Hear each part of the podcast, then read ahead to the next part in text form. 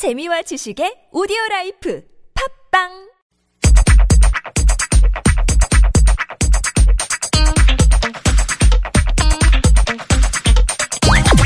Did you know? Did you know? Did, did, did you know? Did you know? Did you know? Did you know? Did you know? Did you know?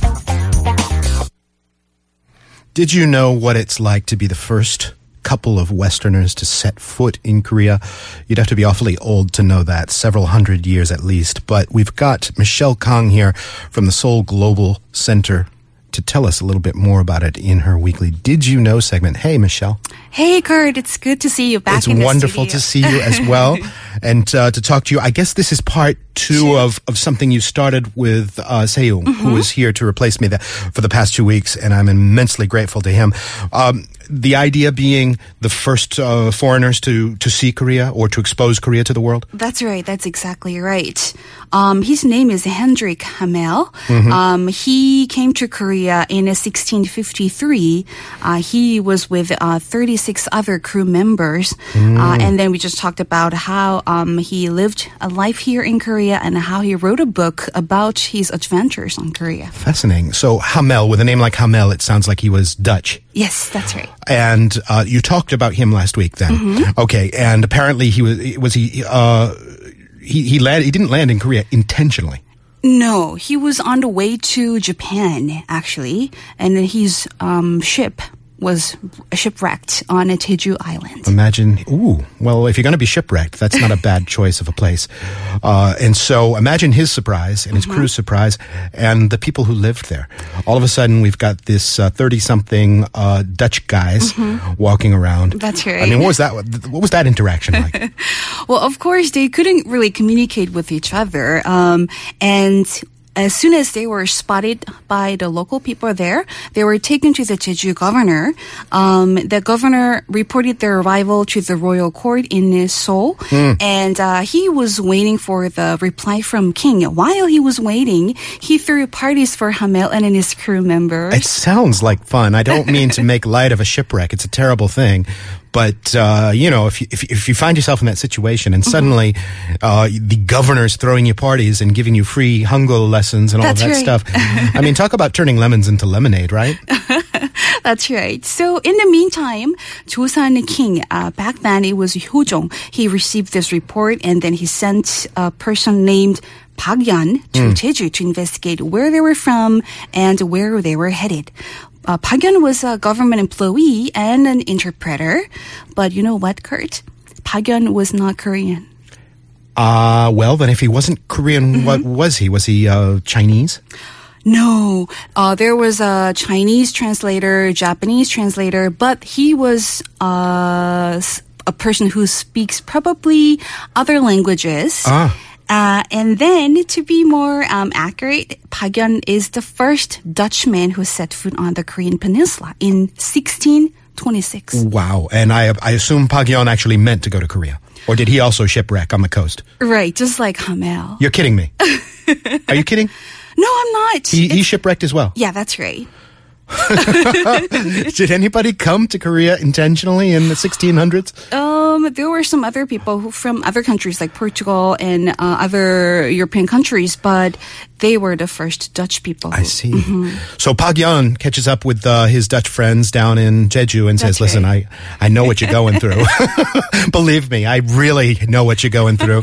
Uh, so I did this whole uh, shipwrecked in Korea thing, and now I speak pretty good Korean, and I'm going to walk you through it. Yeah, that's right. That's a pretty. I'd love to read a book or see a movie about Oh, these I guys. know, I know, right? Um, his real name is Jan Veldebre. I Okay. hope it's uh, the right pronunciation, but he's got this name, Korean name, uh, Jan, Jan from Jan, and uh, Veldebre. Pak, Korean uh, surname Pak, is from Veldebre, I think. And he was a Dutch sailor, and uh, uh, Pagyan was also a member of the Dutch East India Company, and his ship, um, and then his crew were uh, shipwrecked on its way to Nagasaki, and they ended up on island off the south coast. Um, yeah, and then there was an interesting rule back then. Joseon uh, dynasty, they didn't allow any captured foreigner to be released So Well, these these guys were considered captured. They were considered sort of mild POWs, kind of. Mm, yeah, I think so. Okay. So um, he had no choice but to stay in Korea, uh, and then King gave him a Korean name and then made him join the army camp and then produced various weapons like muskets and cannons. Ah, so there was some technology transfer there. Yeah, that's right. The Dutch taught them how to make things go kaboom. Yeah. All right. Well, that, that, that works out nicely for Korea. I know. Interestingly, you know, um, Korea has this uh, very both small but powerful cannon called the Hongipo, and Park Yeon actually invented this, and then he made a great contribution to the war between Joseon and the uh, Qing dynasty of China. Um, and then he probably was the first um, naturalized foreigner as a Korean citizen. I mean, naturalized Korean citizen. Really? So they in the even then in the Joseon dynasty they considered him a Korean citizen. Yes, yes. Would they allow him to intermarry? Yeah, he actually fell in love with a Korean woman and he had two children. Interesting. Mm-hmm. I'm really surprised that Korea in those conservative times would allow a so-called uh, captured foreigner Mm-hmm. to interact on that level with uh, with Korea's women. Right. And then if um any listeners, if your Korean family name is Park, if it's Wonsan Park clan, then uh, Park Yeon is the progenitor. No kidding. He's your forefather. Yes. You have Dutch blood. How's that feel? Mm-hmm. Interesting. I've, I'm, I, you know, I'm fascinated by these, these, you know, Pak. You say there's only like five or six names in Korea, Pak, Tae, and so forth, Kim. Mm-hmm. Uh, and then if you look back in history, uh, there's all of these sort of sometimes feuding branches of the tree. Right. Uh, oh, I'm not that Pak. I'm this Pak. Yeah, that's right. And I even asked a friend of mine recently. Now, if your daughter wanted uh-huh. to marry uh, somebody with the same name but from that other kind of distant mm-hmm. clan, and he said, "No, I'm afraid that would be impossible." So these conservative differences between clans still goes on nowadays. Mm-hmm. Okay, so Pak Yeon is a naturalized Korean who's actually Dutch, and he catches up with these guys on Jeju and becomes kind of their minder. Um, what a weird conversation they must have had with each other. I know. So Hamel actually wrote about this uh, in his book. As the two foreigners were having a conversation, they realized they were both from the Netherlands. Uh-huh. Um, but then just imagine um, how emotional could Pagan be, right? Um, he has been living in Korea 26 or 27 years. Marooned in Korea, basically. That's right. So um, he just uh, just couldn't do nothing but cry. Uh, Hamel said he cried so hard until he the colors of his shirt was just soaking wet. he had not heard a word of Dutch, had not heard any news back from Amsterdam or whatever Right. since uh, 26 years. Right, Almost so- a lifetime. Mhm. So he uh, forgot most of his mother language over that period of time. So they had a hard time to uh, communicate with each other. It's fascinating. first. If you could really isolate somebody, if it were possible, say, in Korea, to be isolated and speak nothing but Korean all the time for th- almost 30 years. Yeah. I bet you, you know, you, anybody would, would forget uh, how to express themselves easily in their Mm. Native language. Right. But Korea's global nowadays, and you can find every language, of course. But back Mm. then, uh, they didn't really even quite grasp where the Netherlands was, did they? I mean, back in the Joseon dynasty. I don't think so. Yeah. Right. They weren't that globalized yet. Okay, so what happened to these guys? Uh, do did were they eventually set free or what? Um, well, King and then his retainers had a really heated discussion. Some said uh, they should send them back to Japan, or some argued they should stay here so Joseon could learn the artillery skills from them. Um, and then King made a decision. He decided to place them in the King's Guard to make them serve in the Joseon military. That's Um, interesting. Yeah. By the way, were the Hamela and these guys were they um, military types or were they merchant sailors or what? Merchant sailors, they were just uh, uh, members of the Dutch East India Company. They were Okay, so they were handy with muskets and things like that, but they, Mm-hmm. These were not military strategists. No, not really, but still. They kind of got that role when when the king held on to them. Mm-hmm. Yeah, that's right. Interesting.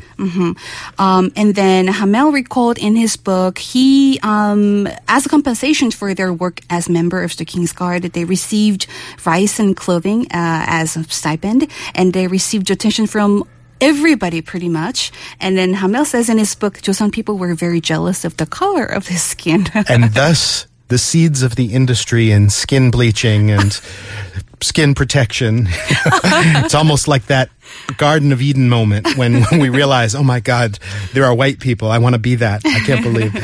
Uh, and did they did they learn Korean? Yeah, they did. Um, after one year or two, Hamel was able to learn the Korean language and had no problem talking to Koreans. I imagine these guys were uh, on a low level kind of rock stars in Joseon Dynasty Korea. I think so. Everybody wanted to actually invite them to their houses. They wanted to have some conversation with them. Mm-hmm. That was obvious. But um, unlike Park Yan, Hamel didn't want to permanently stay here for the rest of his life. Uh oh. Um, and then the Qing Chinese envoy visited Korea. Two of his friends, uh, Dutchmen, approached the envoy and then bribed the officials and attempted to escape with them. But that uh, plan was revealed, and the Chinese sent the runways. Ba- uh, runaways back to the Joseon court and they died in prison, unfortunately. Is that right? Mm-hmm. Wow. So the king banished these uh, 33 Dutchmen to all different regions in Chala province, hoping to avoid any attempted escape. All right. We're going to leave the history there. Very fascinating stuff. Thanks very much, Michelle. Thank you for having me. And Koreascape returns right after this.